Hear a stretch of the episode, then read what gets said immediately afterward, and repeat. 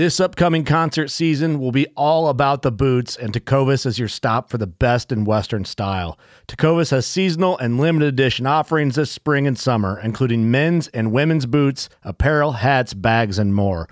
All Tecovas boots are made by hand in a time honored tradition with timeless styles that are always on trend. And Tecovas has first wear comfort with little to no break in period. It's hard to find this level of comfort paired with this level of style.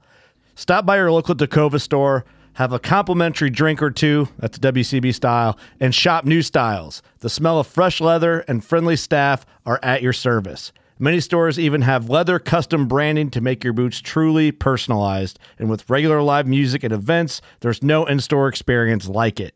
If you can't make it into a store, just visit tecovas.com. That's T E C O V A S.com. They offer free shipping on all boots, as well as free returns and exchanges, and ship right to your door. Go to tecovas.com and find your new favorite pair of boots today. Fishing like a local isn't just about catching fish. It's about connecting with the environment and the people who call it home. It's about hearing the stories and traditions that have been passed down for generations and sharing unforgettable moments with the people you meet along the way. Fishing like a local is having an experience that stays with you forever. And with Fishing Booker, you can experience it too, no matter where you are. Discover your next adventure on Fishing Booker.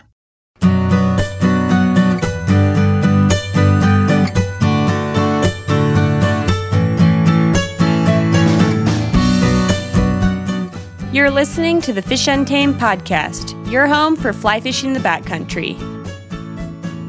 This is episode 54 with Heidi Lewis on wet flies and cutthroats.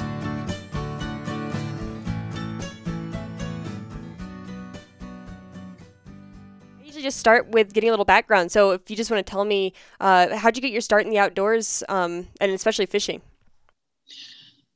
So um, I fished my entire life. There, I mean, since I was two years old, I, there's a picture of me cutting up a worm on a dock in Wisconsin, and my dad got a stick and some, you know, line off of it, and I'm out there catching bluegills off the off the dock, and like I don't know if it's from the picture, but I feel like I remember that day. I remember cutting the worms, you know, on the little box and everything, and um, you know, I grew up kind of around it because my dad was a charter fisherman on Lake Michigan uh, in the summers. Um, and so, probably like most guides or charter fishermen, you know, it's work. So, we didn't get to go out a ton and fish, which, you know, is kind of a bummer because I think that maybe could have really changed my life. But I don't know, you know, if I would have been ready for it necessarily. You mean going out like on the boat with him? Yeah i we went out a couple times and i remember fishing in lake michigan with downriggers for you know they go out there for big salmon and um, big trout. And i remember reeling in until i couldn't reel anymore this like 30 pound brown trout like oh, wow. the depth of lake michigan you know? It was so cool. I, I can't remember how old i was but you know those moments were kind of few and far between. So i always liked fishing but i, I didn't always get to do it. Um and I think because for him it was a job, you know, it is in the summer, and like he didn't want to go out, he didn't have to, right? I think like like a lot of guides, you know, kind of get burnt out in that way. So, but I didn't start fly fishing till 2012. Oh, um, that's the, that's the same year I started. Okay, awesome. that was a good year. it's a, a great year. year. yes. So before that, I would go out you know, with my husband, he already knew how to fly fish, sort of. And I would be like, I'm fishing with worms because that's how you catch fish. You know, I was just like into, and I was just, a, you know, that's how you start bait or lures, right? Um, so I started doing that. And I'm like, yeah, this is really easy. Like, you know, it'd be nice to have a challenge. And then I went to an F3T show with him here in Salt Lake. And I'm watching the videos that year. It was, pro- it was 2012 um, in February and I don't even remember what I watched at this point. I should go back and watch it, but I was like, this looks cool. This looks fun. I want to do this. And so, like that night, I went on to my local fly shop, which is right down the street. I went on to their website because um, I've seen them casting out front before. And so I knew they were just kind of around. And um, I was just looking up classes, you know, see what they had to offer. I I really had no idea like how to get into it. And there was a women's class offered. And so I called them the next day and I said, Hey, do, you know, do you have any spots left? And it was like a couple months later, it was in April. And they're like, Yeah, we have one spot left. Uh, like, um, sign me up. Let's do this. and yeah, and that was with Molly Semenik, who is now, she, well, even then, she was a certified casting instructor and she, um, lives in she, she lived in montana and she would come down and support the shop with the women's class. Um, now she's in Washington. I think she's in the Seattle area. But um, so I learned from her and um, one of the guys that worked there, and kind of the rest is history. Now, do you ever go back to, to conventional gear, or you uh, all fly at this point? I am all fly at this point. I went in head first. I mean, if we take the girls out on the boat, you know, the kids, and you know the 13 year olds rowing you know my husband will use the spinning rod but i'll i'll keep casting the fly i like the fly i mean been there done that i i just it's just not for me anymore um but i i'm like i get worms for the girls you know because that's how you catch fish and you have to be engaged somehow yeah, I think for kids, getting them on fish is a lot more important than like trying to force a certain technique on them. Just you know, keep them engaged, mm-hmm. getting bites, uh, and that that'll keep them coming back for more. And fly fishing is hard. Oh my gosh. And to throw a kid in the mix with it, like with line management and casting. So I've done dry land casting with them at the park and stuff, and they're actually really good casters, but they don't have the patience for it. They're like, we're not catching anything. I'm like, well, I'm not either. But and that's just part of it. And so it's yeah. And I'm not a guy. So I, you know, I I'm not a guide. Let's just leave it at that. yeah, I think the hard part with kids too is like even if they get the cast down, like that's only the beginning. You know, you still have to get a good drift, you still have to set the hook, and I've I've met a lot of kids who can get the cast down, but it's you know once the fly's in the water, they start to struggle a little bit, and I'm not sure if that's if there's something there that um, just kind of trips kids up, but it, it seems like they can get casting down before they are able to get the concept of like a dead drift and a the hook set and fighting the fish. Uh, that seems to I think catch on a little bit later. Well, and I don't think that's just um, re- uh, just for kids or just you know uh, you know that's like I think anybody getting into fly fishing. That's kind of the the transition is learning how to do all those things. Um, but I I didn't grow up like camping. I didn't grow up doing a whole lot outside. I was into sports as a kid. Um, just riding bikes with friends, playing kick the can, you know, that sort of stuff. Like just being a kid, we didn't do much like as far as camping goes. And then I moved out here and I and I had a boyfriend that took me down to Moab for the first time. Probably the first time I really slept in a tent. And I was like, "Oh, this is super fun. This is awesome." I woke up, I remember that night and the moon was full blown, huge, bright in Moab. You know, you're just like, you're not around a lot out there. And it was shining in the tent. I'm like, what is that? Like, what is, do they have a spotlight on their car? like, so like naive. And I look outside, I, it was the moon. And like that, that camping trip, you know, will forever stay in my mind. So, I mean, I, now we go camping all the time. Um, and I just like, I crave to be outside and I crave to hear the water and be in the middle of the trees and just all that stuff, you know, all of it. You know, it makes you wonder uh, with, with people who really get involved in the outdoors how much of it depends on how good that first experience is. Like you said, you went you went camping, and I feel like Moab is a great place to you know have your first camping experience. Everything's beautiful. Uh, if you haven't been to the desert before, it's just like awe inspiring. Um, and it sounds like you had a great trip, and it stuck. But you know, I'm sure there's a lot of people out there who it would catch on for if they had an experience like that. But maybe the first time they went, it was you know there's mosquitoes everywhere, and it rained the whole time. And it, I feel like there's probably people out there who've just been set on a completely different path because the first time they experienced the outdoors, it didn't go well. Yeah, and if you don't grow up with it, you know, it kind of depends who you meet later in life. Maybe that gets you out there. Because I'm not the type of person to do those things by myself. I don't I don't have any desire to travel alone. I've never camped by myself. so, you know, it took somebody else to introduce me uh, that. So uh, yeah, I'm grateful for that experience. So now as a family and my husband now, he grew up, he was a Boy Scout, you know, he grew up in upstate New York. He was in the woods all the time. He's an Eagle Scout. So like we get into a lot of adventures with that guy. so it's pretty fun. And the girls have been exposed to a lot. So You know, uh, I wanted to ask because you mentioned that you kind of got uh, introduced to fly fishing through the, the film tour, which I haven't heard that as a as an entrance to fly fishing before. What was it like watching people do it? When like how familiar with, were you with what fly fishing is? Because I feel like if I had seen that for the first time, having no experience with it, I would be a little confused about what's going on. And I'm just curious, like what when you were watching it, what was going through your mind in terms of like what what you were seeing? Yeah, so actually, my husband was an angler already at that point. Okay but I never had gone out with him. Um, and I had a young, I had two young children. So the timing was part of it too. So I had at the, when I picked up fly fishing, I had a two and a half year old, almost three year old, and then a five year old, I think it would have been, or four or something, you know, four year old. So, you know, I was a stay at home mom. I was just, I was mom and kids all the time. So he would go out and I knew he did it, but I he would never I don't ever remember hearing him like, oh, I caught a bunch of fish or you know, I, like I didn't hear too much about the experience other than he'd go out and do it. I, I watched him a few times we would go up in the mountains and like take the kids and I would see him casting and but he never caught anything. So I was like, oh, I don't even know if this works. Like, I didn't know much about it. I was like, you have to buy boots and you have to buy weight. I'm like, how much money are you spending? Like, what else do you need to buy for this sport? I remember thinking that, like, holy hell, like, what else do you need? I mean, that's a that's definitely a valid thought. I had no idea. Like, I'm like, you need special boots? Like, what is that?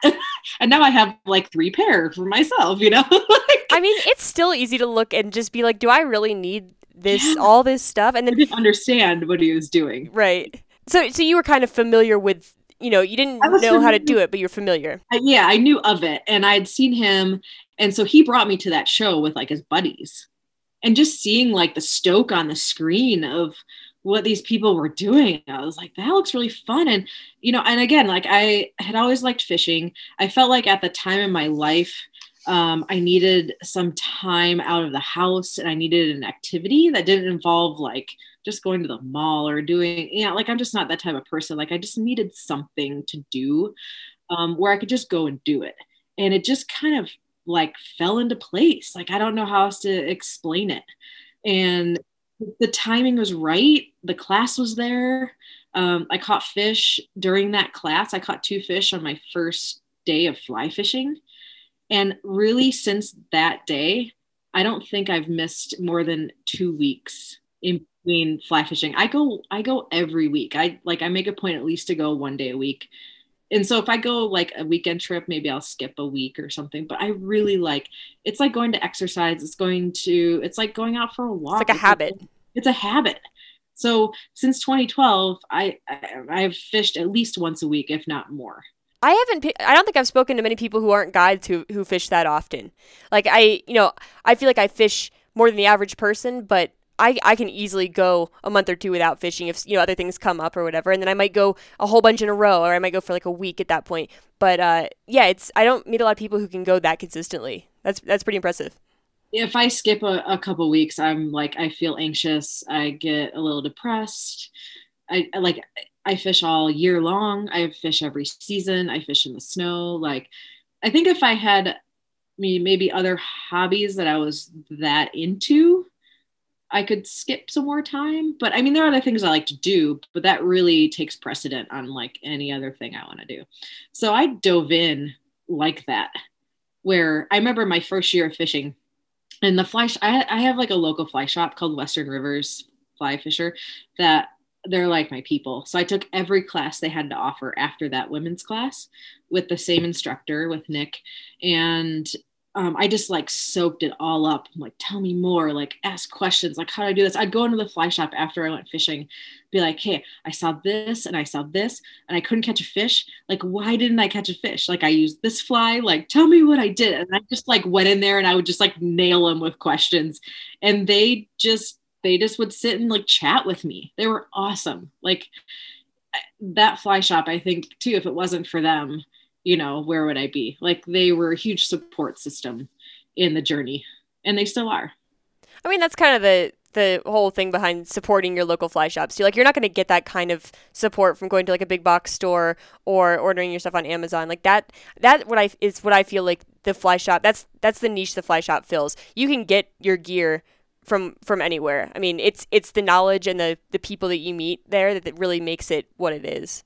yeah, and I always felt welcomed. You know, I know some women don't always get that treatment, um, but I've been lucky where I've never felt unwelcomed in a fly shop, and maybe maybe I'm oblivious because I'm just so like I'm just fishing all day. You know, I'm like whatever. I don't know what they said. Just don't even notice. I don't even notice. I just want to talk about fishing. You know, like um, so I would just you know I just dove into conversations with them, um, but you know they were they were just really welcoming and close to home, and so easy place to spend money. Really kind of uh, like in a in a funny way like kind of bad they were so close to home because like, here's my paycheck. like, like, the gro- it's like stop at the grocery store on the way yeah, home. Stop at the grocery store on the way home. Like, oh, I'll just get some more flies. I'll get some, you know, new fly line, whatever.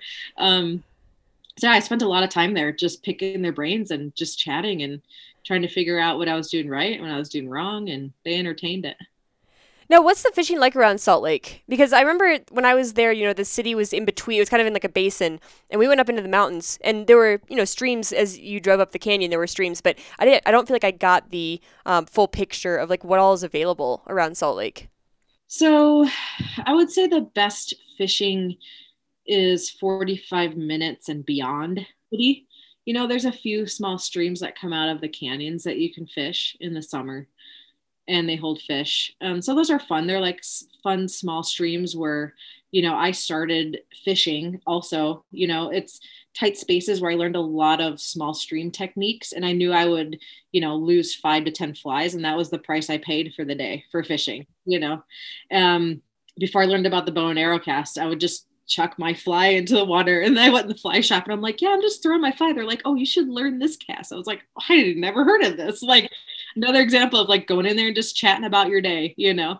So yeah, we have some small streams around and then up towards Park City and beyond is kind of where, you know, a lot of our tailwaters and blue ribbon fisheries happen. And then, yeah, yeah, Southern Utah or south of in the state, um, are some blue ribbons. We have a lot of tailwaters. We don't have a lot of spring fed streams. Most of our rivers are dammed. There's a few that are freestone completely, but kind of few and far between at this point. So yeah, you can go an hour and a half, two hours, and have great fishing too. So I mean, pretty accessible. You know, you can do it in a day stretch or a day trip. Um, but we really only have one kind of floatable river, which is the Green River. Um, that's east of Salt Lake. It's about three and a half hours. We were just there last weekend. So yeah, only one, you know, drift boat floating river.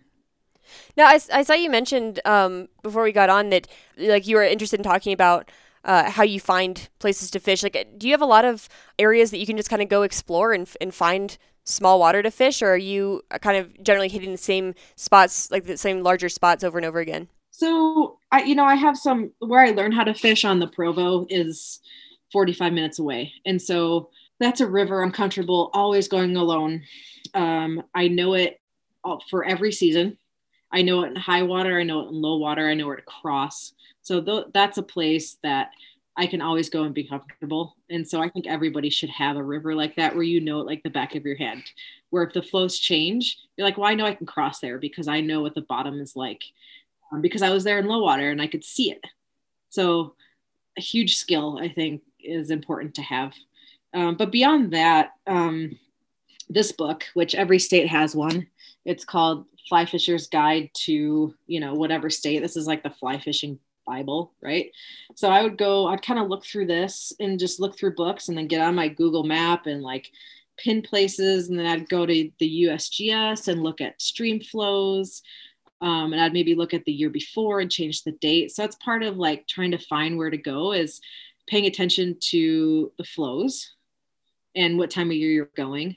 Um, reading books just exploring like oh this place looks good at you know if we're passing by if we're going to moab i'll take i'll go off on a tangent and check this place out. Your local fly shop you know could possibly share some of those places with you that you know you don't want to post online but verbally and you have trust with people they'll share. I had some friends that took me to some really awesome places when i first started i'm very grateful for um, that shared that so you know the community finding your community too you can find places to fish but i really like looking in the book looking at maps you know, I have these late night sessions of like, same. You know, re- yeah, reading the book, looking at the map, or like reading my my fly chart book. Like when I first started the Hatch Guide for Western Streams, like this thing was like that sits on the back of my toilet. yeah, sit next to my bed, and like I remember having dreams about like giant hatches. You know, like watch out what you read before you go to bed. Nightmare nightmares of like swarms of yeah. stoneflies. Swarms of midges, you know, like I, like I remember these dreams. Like so like yeah, just um and learning the stream flows. I love like looking at stream flows. Um, and then I'll look back at, you know, how was there last year? What what is it like this year? And so that's kind of part of of figuring out where to go is like doing that research um yeah so now what are you looking for like when when you are trying to find a spot are you really focusing on like a species that you want to catch or is there a specific like type of water that you really like to fish? Because like i know when i'm looking for stuff you know I, would rather fish a small creek for native cutthroats than i would a stocked lake for rainbow trout you know? Like there's there's just some things that appeal to me more. Is there something that when you're looking you're like oh that sounds really really fun to fish or like eh i'll pass on that because it's just not really my style. Good question. Um, I'm not a big stillwater angler, but they're important to know when the flows are high. So it depends on the time of year. For one, if I can get up there, how, what the elevation is in the area. Um, I don't really always target fish unless you know we have a we have the Utah Cut Slam. So if I'm if I'm working on the slam, I definitely go for cutties and stuff like that. So so mostly it's more of like location. Where am I going? Am I going to be near somewhere? You know, kind of keeping a location in the back of my mind that if I ever go to that area, I kind of know it. Like, oh, I've heard of that river down there. So if we ever go camping in that area, you know, I know that there's fish in there. Um, you can look at stocking reports, you know, with your state and see a lot of our river, a lot of our waters are stocked here in the state, but they'll tell you what's in them um, so I don't, I'm not really like species specific other than like trout mostly. You know, I do like to fish for bass, but I don't really do that so much in Utah. Um, but it's, yeah, I mean, it depends what I'm doing. Like if we're going on a camping trip with the family, I'll have a location of like, hey, let's go check out this spot because I heard, you know, I read that there are like big, good sized fish in there. so I like, I, I would prefer bigger fish and less of them than a lot of little, little fish that are stocked, but if they're like native cutties, I mean, that's awesome. Like I love native fish. Yeah, tell me more about the Utah Cut Slam. I haven't heard of it. Oh, oh okay. Yeah. So um, the goal is to catch four of our native cutthroat species in their native ranges, so in their native drainages. So it's the Bonneville cutthroat, the Colorado cutthroat, the Yellowstone, and the Bear River. Um, and so TU and the DNR put together this program, and you can go online and look it up, and it'll tell you areas of the state where the drainages are and what species you're targeting. And so it's really fun. You can go all throughout the state and catch the species. Is so it like an can, organized event or is it just in your own time? You just try to get them all under your belt? It's in your own time. There's no end. You can, you have to sign up for it before you go and catch them and then you have an unlimited amount of time. So it's 20 bucks to sign up and $19 goes to conservation. It's a pretty awesome program. So I think they've already raised, oh gosh, I don't quote me on this, but fifty thousand dollar, hundred thousand dollar. I mean, it's it's like a big program. A serious chunk of change, yeah. Chunk of change to do restoration um, for these streams where native fish live. So it's an awesome program.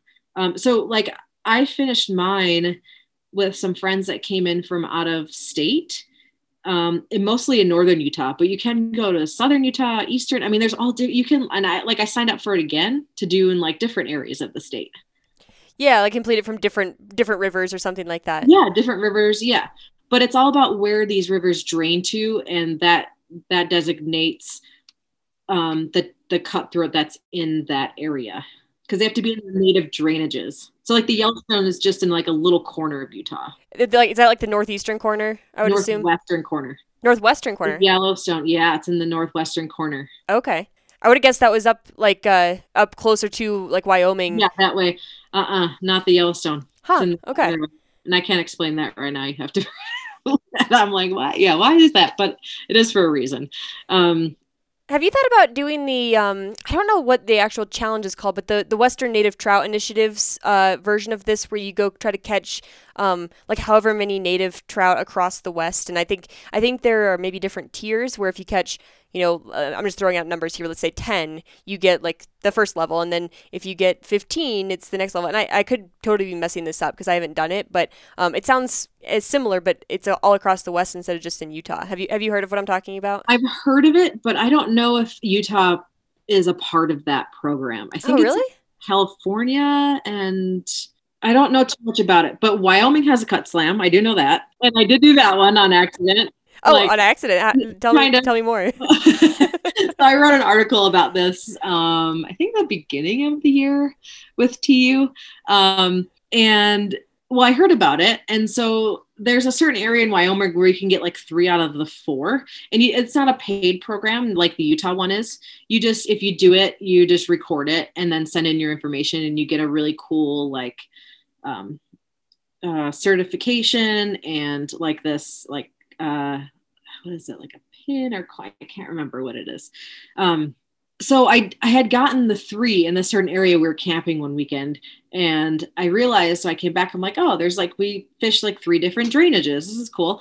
And then last year we took the family to Yellowstone, and I was and like I had never fished in the park, and I'd only been in there a couple times, so I was just like so excited just to like be in the park again and like have a chance to fish. And when I got back from that, I was like, oh shoot, I caught my fourth cutthroat, which was the Yellowstone cutthroat in Yellowstone.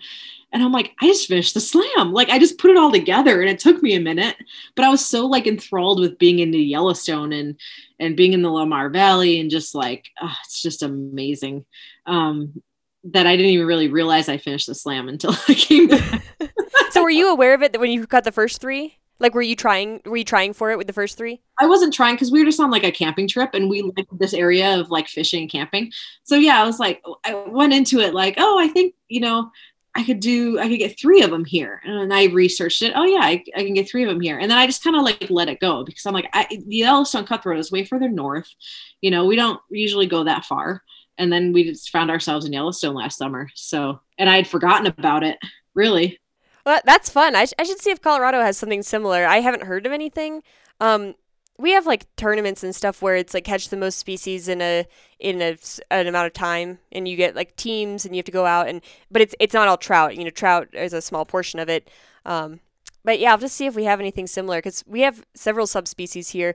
Um, although I'm not sure if it's maybe as not as clear cut as what you have there because um, for us we've had kind of like muddy waters over the years with uh, they thought the state fish, the greenback, was uh, extinct for a while, and they thought it was back, and then they found out that it wasn't pure. So then they thought maybe it was extinct again, and then it, they found the pure strain. So I, I, feel like there's been a lot of back and forth in Colorado. So I'm not sure uh, like where that stands these days, but I'll have to check that out and see if there's anything like yeah, that.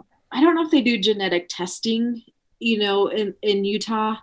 Um, a lot of the times it's hard to tell what species you're catching yeah, I was actually going to ask you about that, but then you mentioned that they give you kind of resources of like where to go to catch each one, and that's always what I've relied on too. Is like I know what's supposed to be in here, so I'm going to go ahead and trust that this is a fill right. in the blank cutthroat, but I cannot tell the difference between them.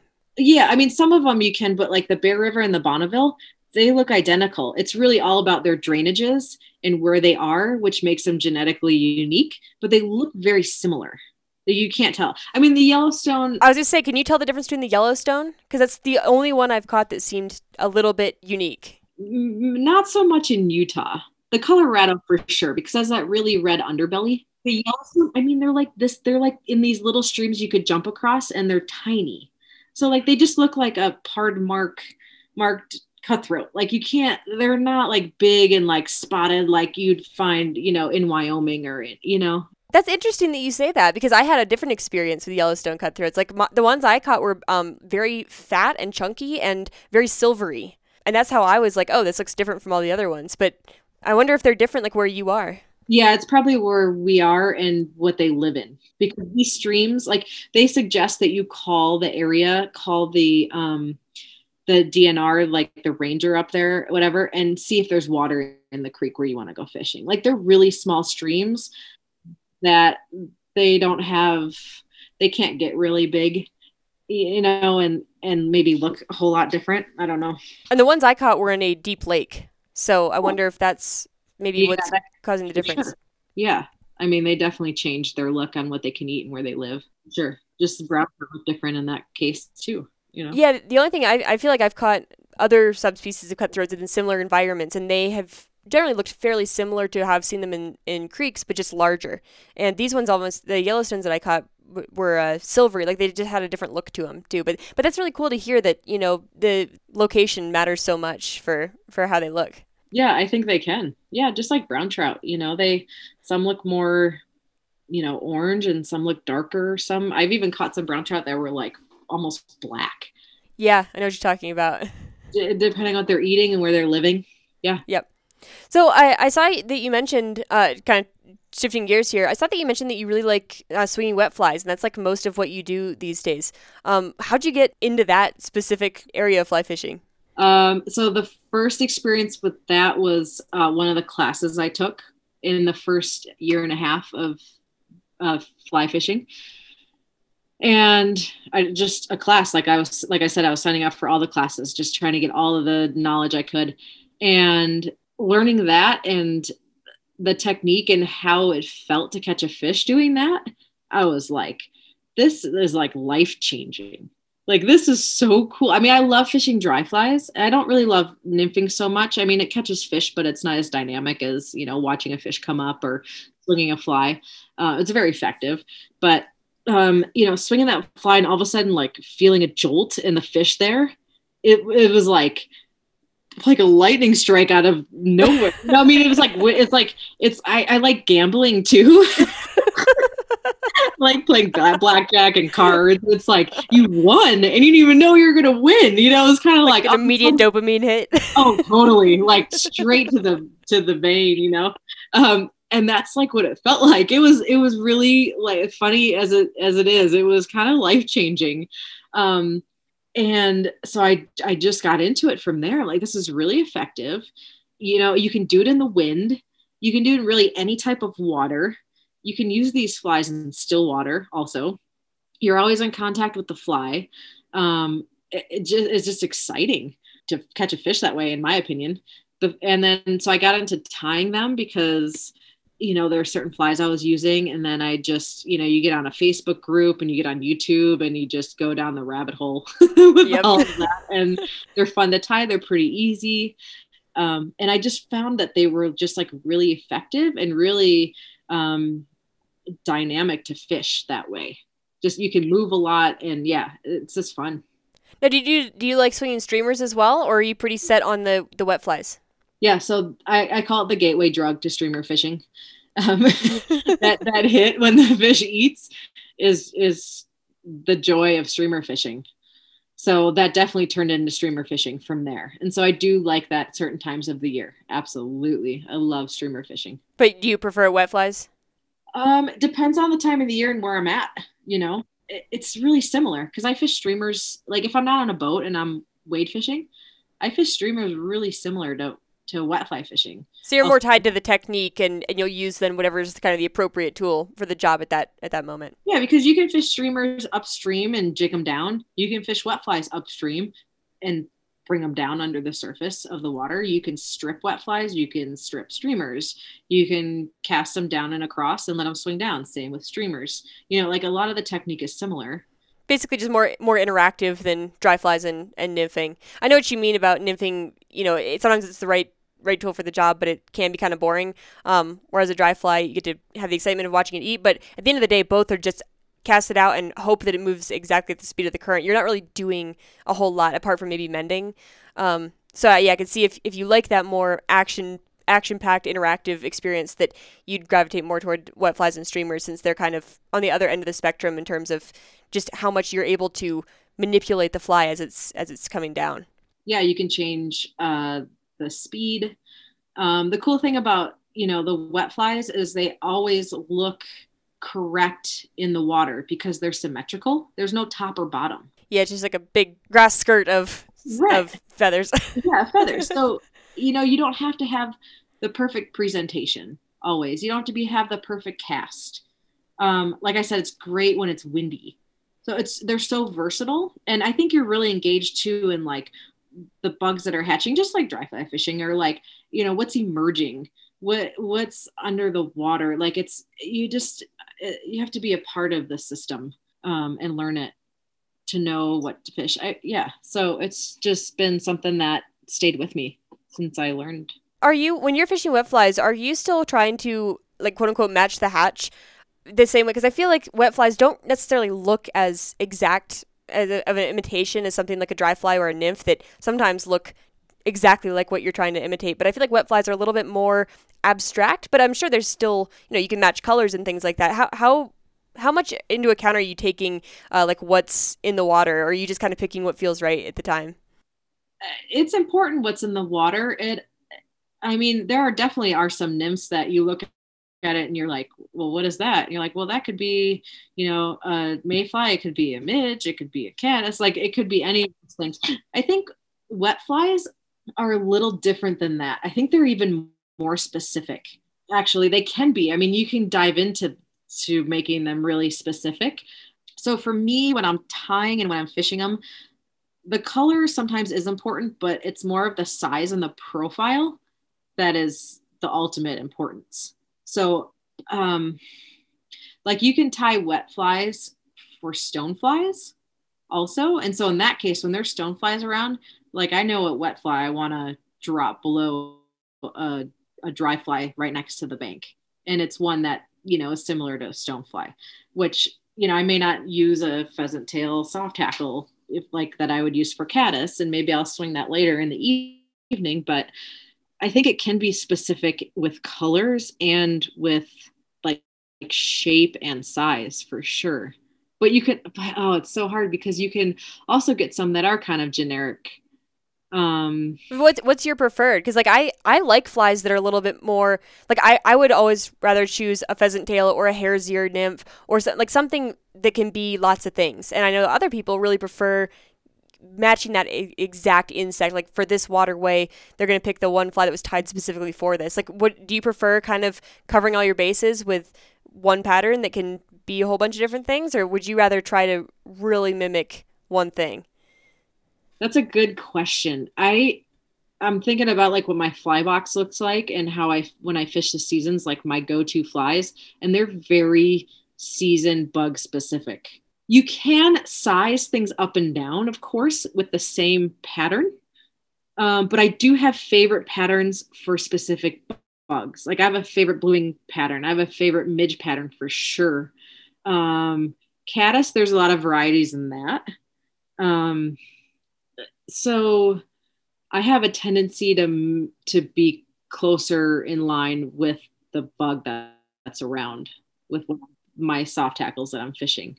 That's interesting. I, I don't have a lot of experience with soft hackles. I've tied some and I've occasionally like drifted some, but I haven't done I haven't dedicated um, any time to just I, I keep telling myself I'm going to like this summer I'm only fishing wet flies and then I just don't because I'm like yeah I know how to do other things. Um, but in my mind, I think it's I don't know enough about it to really know how deep it goes because in my mind I'm like, oh, there's wet flies and you swing them. Um, yeah. And the more I talk to people who do it, the more I'm like, this is a whole world that I I just don't even know what I don't know. Just get on YouTube and Google Davie McPhail. He's an Irishman, um, and he's an incredible tyer, very soothing voice, and you can you can go in deep there um, with his stuff. Um, so I feel like yeah, I'm I'm probably pretty specific with what's hatching, what I'm fishing, and the time of year. So yeah, I think I am. I think I am more on the specific. So you're side. switching things up pretty pretty uh-huh. regularly to to mimic whatever's going on. Yeah, for sure. Just like you would probably a dry fly, you know, more than a nymph. Yeah, that's I I would definitely agree with that. Apart from maybe like a parachute Adams, which I feel like works basically year round for me, or like maybe a Griffith's gnat. um, just because midges hatch year round. But anything more specific than that, I feel like you've got to really know what. And I've even had fish where you put on like one PMD pattern and it doesn't want it, and then you change it to a different PMD pattern and it does, um, where they'll sure. get down to the the very specific pattern. But nymphs, I feel like you're right. It's it's more like you can throw on a handful of tried and true patterns and something will take it. But the cool thing about that made me think about um, fishing wet flies is because you can fish them when nothing's rising. You can fish them when they're eating emergers, and you can fish them when they're eating duns. So you can put floatant on some of these. You know, you can use a, a you know really gentle sinking line to fish some of them. I can move fish with wet flies when there are no fish rising and they'll turn i can see them under the water go for it like they'll come up under the water like they'll launch out of the water some of the patterns i have little streamer patterns that are wet fly patterns and you're like there are no fish moving and then i'll get fish that just like launch out of the water for these flies it is so exciting that they really agitate and like you know excite the fish to eat it. They're so because they're they're they have so much movement in them and they look real and they're pulsing and they're you know well it's um, moving. So i feel like they they have this probably this thing in their mind where they're like it's now or never. Like i have to chase it uh, yeah. It's like a dog I, chasing a ball. Yeah. It's just it, it, do that? It's instinct right. Well there's and something wrong with my dog. Because she doesn't she doesn't go for the balls as much. So oh, okay. she's broke but i'm sure there's fish like that too that just don't they just don't want to play.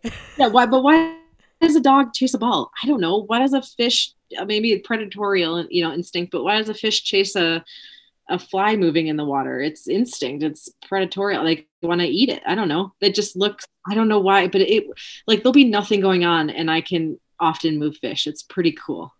Now how do your how do your uh, techniques change when you're like putting floatant on it because i assume you're no longer trying to make it dive and swing or, or are you and you're trying to keep it closer to the surface when, you, when you're doing that so you could put floatant on like say you're fishing midges and uh, one of my favorite midge patterns that will work all year long is the Syl's midge. And you can tie them big, you can tie them small. So you can tie them really big to look like a buffalo midge or cluster midge. And then you can add floatant to those and fish them upstream on top of the water. Oh, so you're basically fishing them like a dry fly at that point. Yeah, yeah. You just yeah, you dress them and you fish them on the surface. You could um, fish them upstream just under the surface, maybe a little less floatant or none at all, and just kind of hold, you know, high stick it and you can fish it upstream.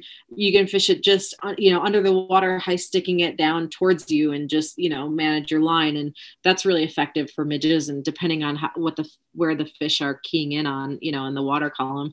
Um, there are some folks out there um, that will fish numerous wet flies. Some are, you know, maybe have wings on them and some like they'll fit they call it a uh, cast of characters where in you know if they can in certain bodies of water fish three at a time that's a very traditional way and have tags and and fish them upstream to down and not swing them and just fish them in the water column that way um, and are you um, just feeling uh, how are you feeling for your take are you just tightlining and, and just setting it on if you feel feel a bump or um, fishing upstream you can if you're really kind of uh, you have good line management you can feel them you really often see them because you're not fishing super deep. So you'll see a fish flash or turn sometimes before you feel it, especially if you're fishing just under the surface.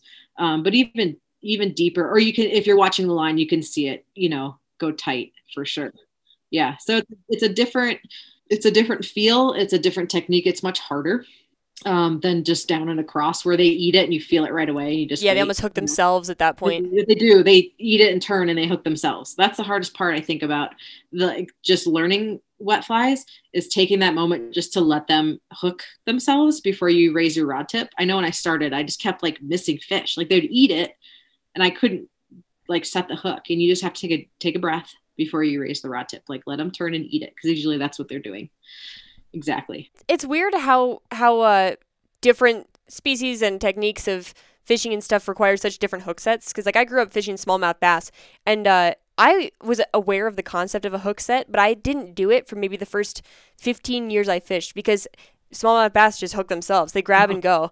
Yeah. And it wasn't until I started fishing for trout that I really had to learn how to hook set. And even before that, what I was aware of was a bass hook set, like a largemouth bass where you just yank it. And uh, so I think it was good that I maybe hadn't had to set a hook before that because the trout set was basically the first set I learned. And I know a lot of people when they first get started are are really bad at setting the hook because they're overdoing it. And uh, I I could see that being a benefit almost not having any like basically coming in as a blank slate. Um, but like you said, now it, it, there's so many different ways that fish set set, set themselves on the hook. I guess um, yeah. that it's not it's not just as simple as knowing to yank when you feel something yeah especially i mean that oh, that's just an, a whole nother concept of if you're fishing a big dry with big fish and you have to wait longer. Oh Uh, my god, that's really hard when you see a, Oh, a fish like slowly come up. Yeah. so they come up with a big bug and you have to wait for them to bring it down. Or sometimes even trout kind of do like the bass thing, like the toilet bowl, where like it's a disappearing fly. I I fish for smallies in Wisconsin, which I'm going in a couple weeks. I cannot wait. Is you know, if, if the fly disappears, you set the hook. And sometimes trout can be like that with dry flies too, where they the, you're like the fly was just there. Like I didn't even see the fish. Yeah, it's just You- gone. It's so crazy. Yeah, I mean that's a whole part of the game, right? Is is the hook set. Absolutely. When, when that happens in clear water, at least you can see the fish come up and you so you know where the, the fly went. But um, I don't know if you've ever had that happen in like turbid water where the fly literally just seems to vanish and there's no there's no real like ripple or anything and you didn't see the fish because it's murky and it's just gone. And Yeah, it's like oh, you confusing. get so many fish that way. You're like, I don't know what to do. Like, I don't know if I was fast or slow or, you know, oh, it's fun. And the same with like fishing streamers from a boat to like watch it all happen. I always like that's for me, like, that's the biggest like mind game with fish is watching it and see if I make, you know, if I don't screw it up because it's so exciting and you see it all happen. And like, I do way better not seeing the fish eat. than I do seeing it yeah. I'm trying to like control myself, you know, to make it happen. You know, I Um, know I know you mentioned that you don't do a lot of still water, but one thing I would encourage you to give it a try if you're just like, you know, I'm kind of getting bored and I want to try something new. Um, one thing that I find with still water, if you're fishing clear still water for big fish, uh, because they can come up from so much deeper and there's no current taking the fly away, they can take their grand old time getting from below up to your dry fly, and that is such like an adrenaline rush when you're watching a huge fish just like slowly rise in the water column and you're like I don't know if it's going to reject it, I don't know if it's going to take it, and then the moment it does, like you get to watch it for so much longer because in a stream the fish has got to choose. You know, I'm, I'm going to take it or I'm going to not take it. So if you ever want like a, a real rush and want to give Stillwater a try, um, that's some of like the most heart pounding fishing yeah. experiences I've had is watching big fish come up in lakes. And are you doing that on a boat? Uh, sometimes a belly boat, but um, often just from shore as well. Okay. I haven't had that experience stillwater fishing because usually when I'm doing it, we're down, you know, nine feet or I'm fishing streamers in the dark, you know, from the shore. So I haven't had that. I've seen video of it, you know, like watching fish like swim around the thing and then finally go after it. And you're like, what are they doing? Like, I'm sure you have some lakes that you could do this, like high mountain lakes in Utah, because that's Probably, normally what it is here. Is like the cutthroats and the alpine lakes in Colorado. They'll get really big, and I'm sure you guys are in the same boat. Uh, so I'm sure you've got something somewhere you can go and try it. Oh, I'm sure. I'm going to keep that in mind. That sounds like a thrill. And especially since you said you'd rather catch a, a couple large fish than a bunch of small ones, that I feel like this would be right up your alley. Yeah, don't you think that everybody has like that fishing journey of like when you first get started, you just you want to get out there and just like catch a bunch of fish. Like you don't care how you do it. You know, you just want to like you just want to catch fish, right? And then you get out there and you're like, "Well, I want to catch a fish maybe in this way." You know, I want to use like this technique. And but I still want to catch a ton of fish. And they're like, "Well, maybe I want to catch just a few fish that are a little bigger that I remember, you know, in this technique."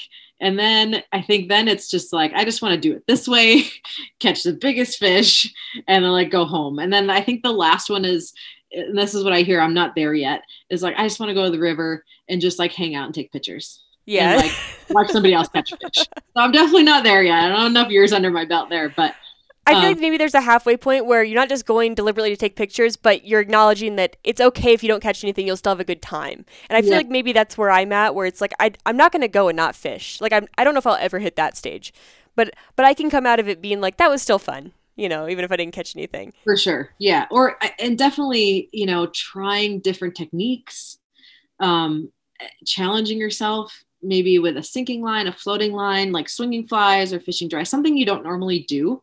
You know, I think we all kind of get hung up on like, I like these certain flies. I want to use these. Well, after you catch a couple fish, like try a different fly. Maybe try the ugliest one you tied and see if it works. You know, that's always fun is to like keep it fresh and push yourself. Like it, it- you can never not learn something out there or change it up. And it's so hard though to do it or to to make that change when you know how you to reliably catch fish because like i said i've been wanting to to kind of dedicate a summer to wet flies but then i go out and i'm like ah but i know i can catch fish doing it this way and i might not catch as many fish if i do it that way so like it, it's really hard to make yourself try a new technique unless you've already caught a whole bunch of fish but you might surprise yourself. It might really out and you might catch a lot of fish. Yeah, that's true. Yeah, it could happen. I mean, you never, you never know until you try it. But there are certain rivers where I go, I'm like, this is a nymphing river, you know, that I'm just like, that's just what you do there. Yeah. But, you know, um, but even some of those lately, I'm like, I'm going to swing some flies and see what happens, you know, and maybe I don't do it all day. Like, do you have to, you know, there's no like right or wrong way to your day. You know, you can try it for a little bit, or definitely maybe when you see fish like really starting to get moving, it's a great time to swing flies because they're super active. They're chasing know, stuff. Yeah. Yeah. Before they're eating the duns on the water. I mean, give, yeah, give it a try. You don't have to do it all day, but um, I think it'll really surprise you, especially when there are no fish rising. It can be really effective. it's really cool. It's way better than watching a bobber, I think, when Uh, uh, going Pretty much anything Oh, is, yeah. At least you're casting a bunch and walking and yeah. Oh my gosh. I think one of the best the best times to try that in, in like the best way possible is uh when you've already caught so many fish in one day doing something that you're like, if I don't catch any more fish, I really couldn't care less. Uh, and so that I feel like it's the perfect time to try a new technique because you don't want to go out there and then not catch anything. And you're like, well, you know, I would have caught fish. Like you're thinking of what, what if, like what if I had done what I'm comfortable with, I would have caught fish. But if you've already caught a ton, like this happened to me recently in Wyoming where I had already caught so many fish nymphing that I was like, I don't care if they're not rising. I'm gonna try dry fly and see if they eat something. Right. Um, Oh, and it's like. Yeah, it's perfect because you're like, I don't, if I don't catch anything else, like no worries. Yeah, and I, I'm at the point with wet flies that I I mean, if the fish aren't rising, it's like that's all I'm doing. But sometimes even when the fish are rising, I'm like, oh, I have to change my wet fly. Like I love dry fly fishing, but I'm like so into wet fly fishing. I'm like I'm kind Stop of rising. so I mean, I should practice what I preach, you know, like change it up. But like, well, this is. But I really love swinging flies. I love like the jolt at the end. I like to see the fish move. That you know, I mean, there's so much about it that I'm kind of stuck on now at this point. Um, but I try not to. I try not to limit myself because there's always something to learn, doing something different, or just not getting stuck in a pattern. You know, it's no fun if you, uh, you know, feel like you've peaked and there's nothing else to to do or try. I feel like what you know what draws you in at the beginning is that it is this like foreign concept. You've never done this before. It's something, you know, intriguing, mysterious, and there's all kinds of stuff to learn. And you, it sometimes can start to get boring, but then you realize that like no, you can just not you can just let it not get boring by just trying something new and making it a learning experience. Yeah, I can't imagine fly fishing ever being boring. No, there's always something new to do. Holy hell it's so it's so and every day is so different you know too when you go out there like it's never the same Well, like you mentioned, like the stages you go through where you want to catch a bunch of fish, or you want to catch a big fish, and you start to get comfortable with just like being out there. Um, I feel like that changes day to day for me too. Like in, I see what you mean in general. Like you know, when you first start out, you want to catch a fish, and and then it starts to change. Like, do you want to try a new technique? But there's days I want to go out, and I'm like, you know what, I just I do want to just catch a bunch of little fish. Like that'll just be a blast to be out there with my friends and everyone's catching fish. And then other days I'm like, I'm just not interested in catching a bunch of small fish. Like I'm going to focus on the one. Um, Mhm. and then other days I'm like, I just want to be somewhere by myself. Like I don't care if the fishing's good. I just want to be on the water. Um, so I feel like even day to day, it's just like, what kind of mood are you in? Yeah and that can help you pick the location and where you want to fish too you know Bringing it all back around. yeah well yeah what your objective is for the day. Do you just want to go like rail on a bunch of fish? Do you just you want to go see if uh, you know this uh, a certain area holds fish or what size or um you just want to wet wade and you want to go in a small stream? I mean yeah it's it's so fun to like think about where I'm going to fish next and like get prepared for the next day and like tie flies and research. Like that's part of like my stoke too to get going is like I love sitting down tying flies the day before a trip. Like, oh my gosh, I could stay up till one in the morning and I'll be so tired the next day because I'm just like geeking out on like getting everything ready. And, you know, it's just a part of like the fun adventure of it.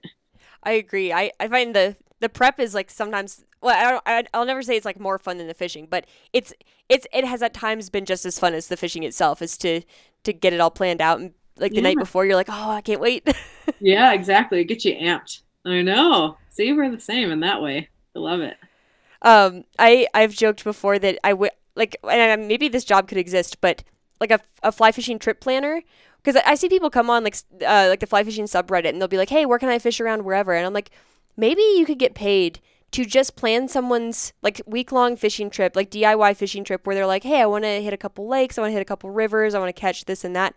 And like you could just go through and just play on the maps and read stuff about places and then just like have them pay you a couple hundred bucks to send them a full package of like just follow my itinerary like i've planned it for you. And you can that way you could like be in planning process even when you don't have a trip coming up. I feel like that would be kind of a dream job yeah it's like being like a travel agent you Right. know yeah like that's plan your trip but you don't Um, have to call the airlines and stuff Right. Yeah. I mean, oh, that's an interesting thought. I like I'm a little torn on that one because I would think like some of, you know, the locations and and trips you would send people on, you've you've done work to get to that point. yeah like, Like, you would wouldn't want to give up feel- your findings Yeah, like would you feel comfortable sharing that whole itinerary? maybe you just charge money? thousands of dollars for the ones you're not sure about There's a price. There's a price on that for you. I don't know if I have a price on that, but I've had friends like friends' husbands be like, "Hey, I want to make, I want to send my wife somewhere. Like, where do you suggest in like this area?" And I'm like, "Oh, do this loop, the, you know." So like, I'll do that sometimes for people that I know and you know stuff like that. But yeah, to share um some spots might be a little. That's that's true. Like I feel like sometimes when I find something, I'm like, "Ooh, I bet no one else knows about this." Even though I'm, you know people do, but you know it's Yeah, not widely sure. known. So you feel like Everybody you found it, everything. Oh, right? yeah. I don't think there are any secrets anymore, but doesn't mean you have to share where you've been. right, right. Yeah, I think you just hike the price up for the ones that you're uh, that you feel like are more of a hidden gem than the other ones, and you can you can sell the uh, the stuff that everybody knows about for a, much cheaper price. yeah, with a non-disclosure. Uh, Right? you cannot tell anyone about this. non-compete, non-disclosure. you may not share. You may not tell. don't, don't send anybody else here, and don't tag it. There we go. I think we've just invented a new career. There we go. you first. What's your price? Okay. See how much money you make. I love it. All right. Well, we, we can get wrapping up soon. Um, I always start a little bit late, so I don't want to keep you too long. But um, do you have any anywhere that if people want to come find you? I, I did see that you run some like groups in, in Utah. So uh, if people want to get a hold of you or maybe join you in, in one of um, the groups you're in, where can people find you? Okay, so my main um, Instagram is Heidi Aqua on on Instagram there, and then I started Utah Women Fly Fishers in 2013. I believe that group is that old um, now. So we're on Facebook. Um, there's like a private group, Utah Women Fly Fishers, and then there's an Instagram. Um, kind of in a lull with COVID, but I do, especially if somebody's in the Facebook group, you know, I'll have events in there for casting and sometimes some fish outs and things like that. Um, or if they want information on, you know, where can I take a class um, outside of you know what we do, I can I can help them with that um, and send them in the right direction or uh, you know suggest a guide in the area or something like that. So yeah, those mostly Instagram and a little bit on Facebook. Perfect. hmm All right. Well, I, I really appreciate you coming on, and I know you had a kind of a hectic day, so I I'm glad you took the time to do this. This is a lot of fun. I always love talking about fishing. I mean, we could probably go on and on. All right. Well, I will. Uh, I'll let you get going, but thanks so much. Yeah, have a good night. Nice chatting with you. All right, guys, thanks for listening. Uh, don't forget to head over to the website, fishuntamed.com, for all episodes and show notes. And also, please subscribe on your favorite podcasting app. That'll get my episodes delivered straight to your phone. And also, if you have not yet, please consider going over to Apple Podcasts and leaving a rating or review. That's very helpful for me, and I'd greatly appreciate it. Um, other than that, thank you guys again for listening, and I will be back in two weeks. Bye, everybody.